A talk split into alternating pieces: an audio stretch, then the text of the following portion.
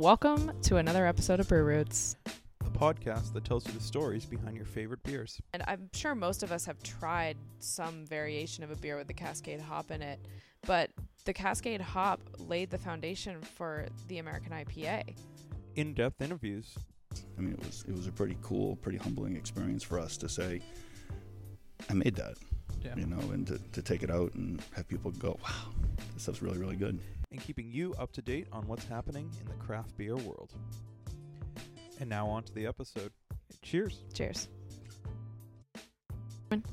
We do it all for the grams. All for the grams. Welcome to another episode of Brew Roots. Hey Emily, how are you today? I'm good, Matt. How are you? Congratulations on episode two. You made it. Oh, thank you. Congratulations on one year of Brew Roots. Thank you so much. Yeah, so we just had our we're celebrating our one year. This is pretty exciting. I can't even believe it.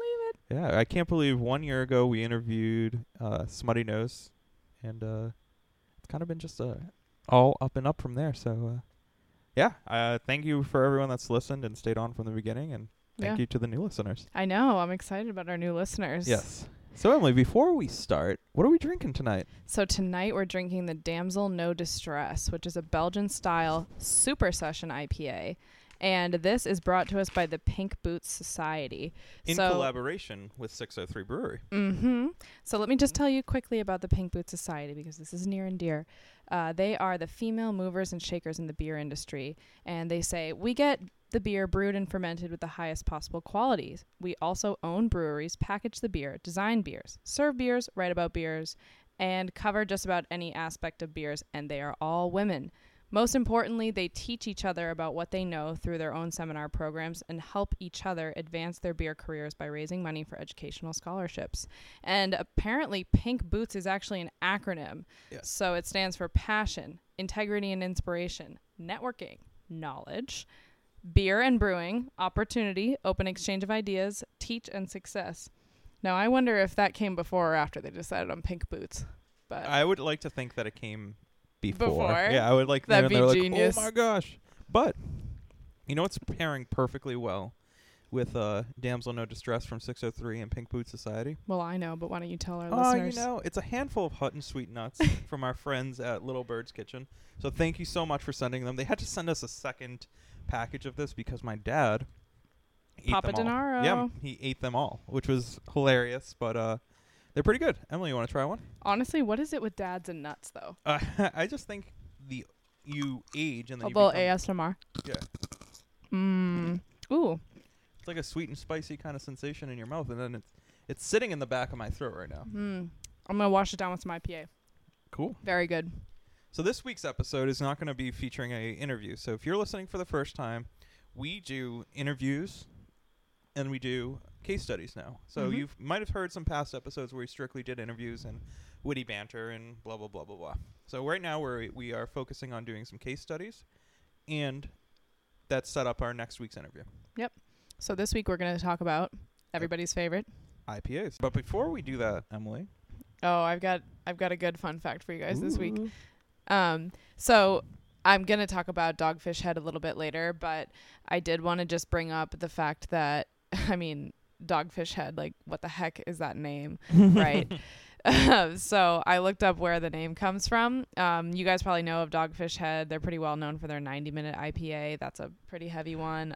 Delicious. Uh, comes in these beautiful amber bottles, Yep. and it's got this kind of like old school label. But their logo is this little shark, and um, I guess uh, the whole story behind that little shark is that the founder of Dogfish Head actually grew up on Southport Island, which is off the coast of Maine. And I guess the lobstermen out on Southport Island would put out their traps and usually end up catching a lot more of what we call a dogfish than actual lobster. So dogfish are this really small shark. They are technically a real shark. Um, and they ended up having to just throw them back, but that's where the that's where the brewery gets its name. It's a little homage to where he grew up. It is funny. Like I just always thought it was a shark. I mean, yes, a dogfish is a shark, but I was like, oh, I wonder why it's named dogfish. Honestly, I thought it was just some kind of like weird hippie mishmash of Yeah. like funny like animals, but really cool. So on this day, Emily, in beer history, Hmm, what happened? the feast day of Saint Florian, who was renowned for saving the city of Nuremberg, Germany, had a huge fire. Mm. Uh, so the entire city was threatened with being consumed by the the flames. Um, it was then that Saint Florian induced the heavens into the extinguishing. this is so ridiculous. It Oh, was God. then that Saint Florian induced the heavens into extinguishing the blame the blaze with a rainstorm of beer. His feast day is celebrated in the city each year on the fourth of May. May the fourth be with you. may the fourth be with you. I know Matt's a Star Wars fan. Live long and prosper. No, Oh.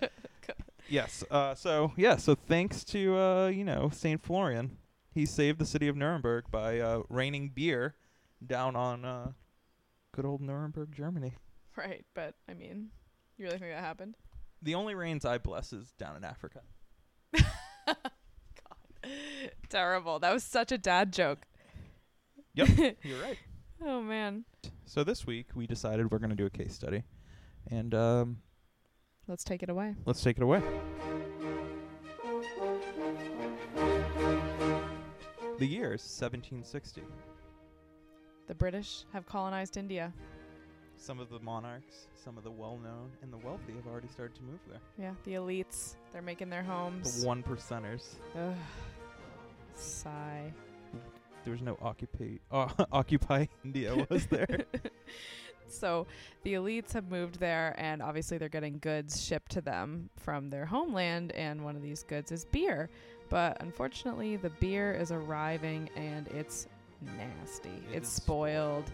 The climate is too hot. The journey is too long, and they need to figure out a solution. Mhm. And as more and more people go there, it's becoming more and more of a problem. More and more beer is being in demand. So what was their solution?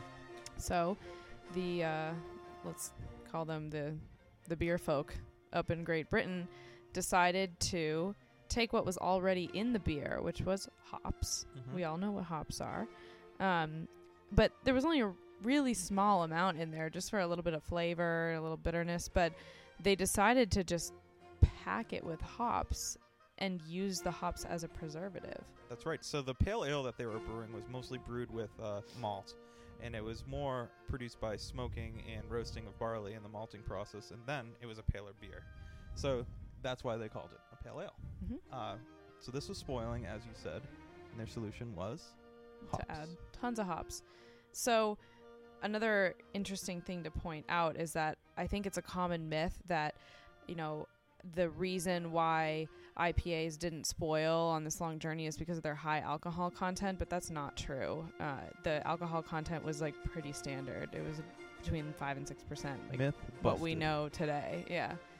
Uh, so it, it wasn't the alcohol that was keeping it from spoiling. It really was the hops. Yep. And it's funny, actually, beer that was sold domestically in Britain was actually less hoppy. Right. It didn't need to be hopped at all. That's correct. until we grew a taste for it. We realized, oh, this actually adds a lot of interesting flavor and complexity. Mhm. And, you know, so, you know, let's fast forward maybe 50 years or so. We're in the 1800s and Yeah, so this style was continuously brewed, but it wasn't, you know, labeled as IPA or bitter beer or whatever. It was just brewed and people enjoyed it. But in 1835, Liverpool Mercury coined the phrase India Pale Ale. So we fast forward a little bit, and we're in 1878 now. And this is when the Ballantine IPA is the first IPA brewed in the US, and it was brewed in Newark, New Jersey.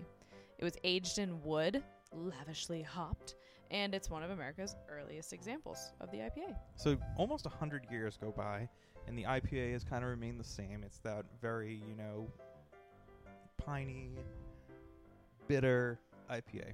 Uh, 6 7%, like we said. But now we're in 1972, and Oregon State has this USDA breeding program, and they release what's called the Cascade hop. So, a little bit about the Cascade hop.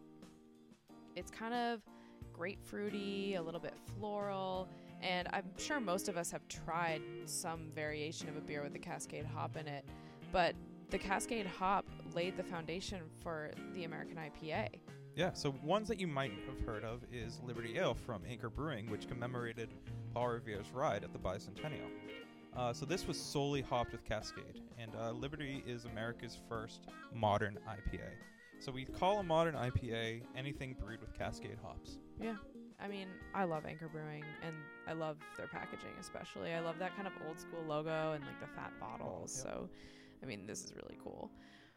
Um, especially because Paul Revere's ride took place in like our backyard. Yeah, kind of. yeah, so they still weren't actually calling it an IPA right. until about 1983 when Bert Grant's Yakima Brewing and Malting Company, Yakima. Yakima, I could say that literally all day, releases the first beer to be labeled IPA in the Cascade era. Um, can I just say, sh- quick uh, sidebar about Yakima? So there's this episode of Drake and Josh where Drake gets a foreign girlfriend and she says that she's from this country called Yakima. Not kidding. Somebody please message me on Instagram or Twitter if you have seen this episode. You'll know exactly who I'm talking about. That's right. Anyway, Drake and Josh is the best. Uh, so let's fast forward a little bit further. So yeah, so we have IPAs winning awards at uh, the Great American Beer Festival. We got double IPAs being brewed. We have West Coast and East Coast IPAs, New England style IPAs. they're getting brewed. stronger. We got stronger ones, Dogfish, Dog, Dogfish Head, which you mentioned, Head. which you mentioned earlier. Yeah, in 2003, they debuted their uh, 120 minute IPA, which is between 15 and 20 percent alcohol. Like I shudder even saying that. And a lot of these are still being brewed with Yeah. Cascade hops. Now, in 2009, which if you think about it, from 1975 to 2009, the IPA didn't really change. Yeah, I mean, we only introduced the Cascade hop. Yep. I mean, that was cool, but like it was time for some innovation. So we got the Citra hop, which is now, you know, it has profile, fa- a taste profile of papaya, lychee, mango, and citrus, which uh, kind of shifts the IPA from a, citr- uh, like a citric bitterness and more towards like tropical fruitiness. Yeah, And uh, you know who really helped out with that? Sierra Nevada with Torpedo. yeah. Oh, I love the torpedo. That used to be my go-to. Mm-hmm. Now, what was happening is we were getting more IPAs that were a little bit more stronger. And what Founders Brewing did in 2010, just a year later, they adapted and they made a widely distributed session IPA. We're actually drinking a session right now from 603. And what's a session? So a session is an easily crushable beer, meaning that you can drink many of them. They're usually anywhere between 4 to 6%. That's awesome.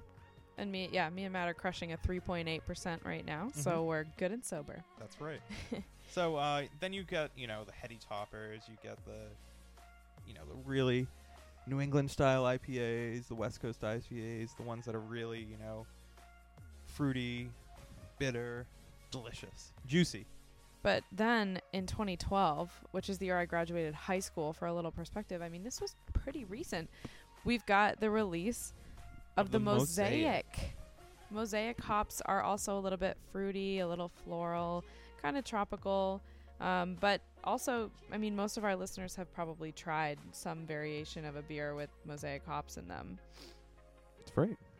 So uh, after that, you know, we got beers such as Grapefruit Sculpin, which Ugh, is a citrus infused, you know, variant of an IPA. Um, and that's kind of that kind of helped ignite us into the craze of the fruited IPAs. Mm-hmm. So uh, today we have both sour and milkshake IPAs, and that kind of expands the style even further. I mean, that's crazy because that was only two years ago. Yeah, that's kind of a testament to the IPA. You think about it, right? For the first 200 years, it really didn't change, and then it was so functional. Yes, You know? it was just you know people drink the beer because they Because it's like it tastes a little different than what we're used to, but mainly like it just lasts a little bit longer. it's better than the water. You can ship it around the world. Yep. Yeah, it's better than water. yes, and so you know it really the horizon of it changed in the 70s uh, with the, the Cascade. So what would we call the Cascade? The you know the well we'll, we say like the original is like the, the founding fathers of IPA, and then we have the you know the the Cascade really built what we have today. So that's like the I think the Cascade hops is like the the grandfather of IPAs that we know today. Right. The American IPAs, Yes. at least. Yeah, for sure. I mean, we've done so much in the past even 10 years with IPAs. It's incredible. And I'm so grateful that it's happened in our lifetime. Yeah. and it's just it's crazy to think that since like what 1975 so we're looking at 25 plus 18. So we're we're do the math for me right now. Come on. 43. 43. so we're thinking in the last 43 years how much the IPA grew and how little it grew in 200 years. It's almost like we're kind of, like the term is losing its meaning because I mean, we need a new word. So it's really cool. The IPA is really out there for everyone. I, I truthfully think with all the different varieties we have, you know, the old school bitter citric IPA. We got a more floral IPA. We have a more fruity, a more juicy, hazy, sour, milkshake. What else? What's next? I mean, we tried a milkshake IPA last week that was so good. Yeah. What was it? Who was that by? That's by Riverbend in Oregon, and Mhm. uh, you know they have. They had I've some had- cool packaging. Yeah. Yeah. Um, so I have some uh, fun facts for you guys this week. Um, so I just want to talk more about IPAs, really. So one thing that's really cool about hops is the fact that, similar to the cannabis plant, uh, they they have a male and a female variety. variety, and the the variety that we use in beer is actually the female. Um, Interesting. so we Is there a reason why? Does it have to do with like the cones or anything, or Well, I guess the cones from the female plant are used in the in the breeding process, but the male hop cones are basically just used for breeding the plant. Mhm. Um, maybe this is because the female cones are maybe more fragrant, more potent. potentially? They probably just grow differently. Um, but I would love to hear from our listeners if you guys, if anybody brews at home and orders their hops or, or buys their hops from a supplier and you have more information about the male versus female distinction and, and why we use female, uh, I'd love to hear from you. That would be really cool. Yeah. I just like the style of IPA, right? You think of it, how much innovation it's kind of lent to the the brewing industry. So like brewers kind of are taking a jump into uncharted waters, using hops and, gr- and grain and yeast that they might never have used before. So now it's literally, it's such a diverse beer. Truly. That's, I mean, that's why I said it's almost like the, the term IPA is like losing its Oh, yeah. meaning oh, because it's just expanded so much. I mean, really, it's just a pale ale with hops, right? Or is it? yeah. So if you guys are listening or drinking any IPAs and you think we should try them, by all means, please send them to us. Send us a DM. Yeah. I mean, what I'd really like to do is a little live tasting of some different IPAs. And what I really want is to bring the different alcohol contents, different kinds of hops, different flavor profiles, and especially different breweries. You Well- know, everybody's had the torpedo, everybody's had the dogfish head. I want to try something yeah. a little bit more esoteric. I really want to do is try a New England style IPA from a West Coast brewery Ooh. and a West Coast IPA from a New England brewery and compare and see which one's like a blind taste test to see which one we like better. Mm, yeah, I think we're going to be doing a blind taste test later in May um, in honor of the National Celiac Awareness Month. So maybe an IPA will get worked into that too. I'm going to have Matt blind taste test Some some, gluten-free gluten-free beers versus regular, and he's going to have to tell me whether he, th- you know, which one he thinks is gluten-free. And we'll see if really there is a difference in taste. Yes. So let's hype up next week's episode. Mm, We tell have me about it. Uh, Todd Mott from Tributary Brewing, and uh, Todd's got an interesting backstory. I'm not going to say too much, but he invented Harpoon IPA. Believe it or not. Get out. Yeah, so it's, it's appropriate. so we set you guys up for uh, IPA. So now you are an expert. I hope so. Well, and uh, you know, I think you have the. We gave you like the too long didn't read version of an IPA. There's so much. Yeah, we, there's so much in in the background. And I want to hear from you guys. You know, tweet me or send me a post on Instagram about what your favorite IPA is and why. Um, I'd also be really interested to hear from anyone who's trying some really strong double IPAs and what your opinions are on them because I've just struggled in the past with those really, really heavy ones that are like 15%. It's like drinking a heavy, like, glass of wine the way that you feel afterwards. So I tried one called Cosmic Distortion last week. It's a double IPA but it's very low alcohol content for a dub IPA. You would expect it to be at least like 8%, and this was like 5.5. And I really, really enjoyed it. So I was like, oh, there are other options. I can still drink a double IPA and I'm not going to be like wasted. So I'd love to hear from you guys if you got any suggestions. Absolutely. So we can be found on Instagram, Facebook, Twitter. Just look up Brew Roots. Um, at Brew Roots on Instagram and Twitter, and Facebook.com forward slash Brew Roots. And always our very, very, very public email Yeah. info at brewroots.com. Please, any f- feedback, suggestions, or if you just want to say, like, you guys suck, by all means, just tell us. We want to improve and we want to get better because, uh, Be nice though. yeah, be nice. But ask questions because we're going to be reading uh, listener submitted questions on the next podcast, and we'll be happy to answer your questions, do a little research on your behalf, and tell you a little bit more about beer, uh, so you don't have to go and find out for yourself. And um, we would also love to hear your suggestions. I mean, not just the double IPAs, but any any kind of beer that you want us to try. We'll taste it on the air. We'll let you know what it tastes like, so you don't have to go out and buy it and then hate it. Uh, we'll do that for you. Yeah. We'll most likely say it's good. Yeah, I mean it's five stars. Five Yes. stars. Everything is five stars. So, I'm just kidding. without further ado, I'm going to go to bed. Same. Yeah, so enjoy your Friday night, enjoy your weekend. Uh, let us know what you're drinking, and uh, stay safe. And if you're not already subscribed to Brew Roots, why are you listening to this right now? How are Go you and hit to that subscribe button. Slam, slam. Smash it. Smash that subscribe. Yes, please. Thanks everybody for listening to Brew Roots. We'll catch you next week. Cheers. Cheers.